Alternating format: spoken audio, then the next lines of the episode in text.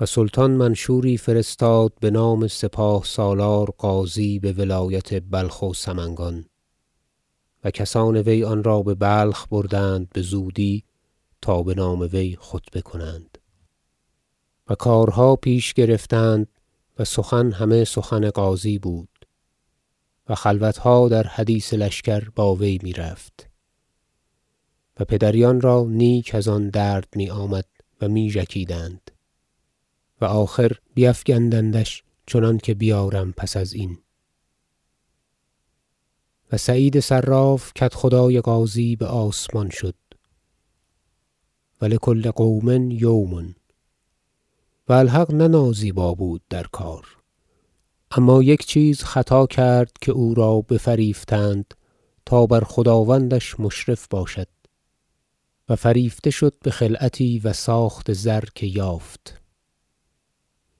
این مشرفی بکرد و خداوندش در دلو شد و او نیز.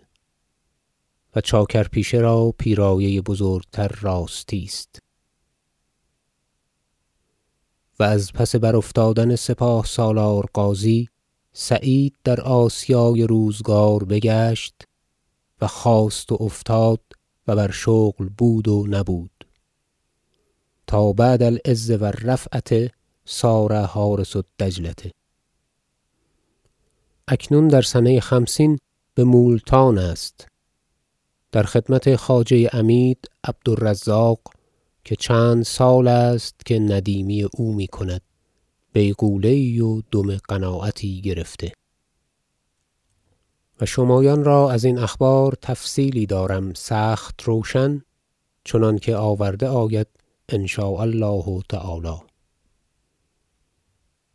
و کار وزیر حسنک آشفته گشت که بروزگار جوانی ناکردنیها کرده بود و زبان نگاه ناداشته. و این سلطان بزرگ محتشم را خیر خیر بیازرده و شاعر نیکو می‌گوید احفظ لسانک لا تقول فتبتلی ان البلاء موکل بالمنطق و دیگر در باب جوانان بغایت نیکو گفته است. ان الأمور اذا الاحداث دبرها دون الشیوخ تری فی بعضها خللا.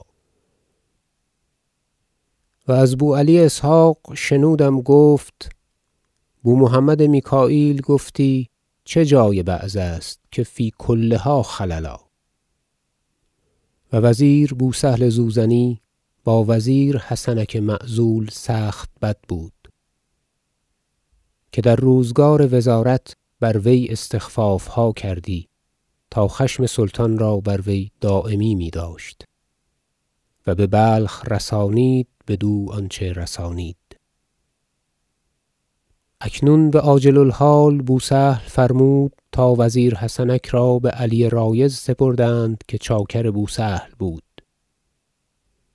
تا او را بخانه خویش برد و بدو هر چیزی رسانید از انواع استخفاف. و بو سهل زوزنی را در آنچه رفت مردمان در زبان گرفتند و بد گفتند که مردمان بزرگ نام بدان گرفتند که چون بر دشمن دست یافتند نیکویی کردند که آن نیکویی بزرگتر از استخفاف باشد.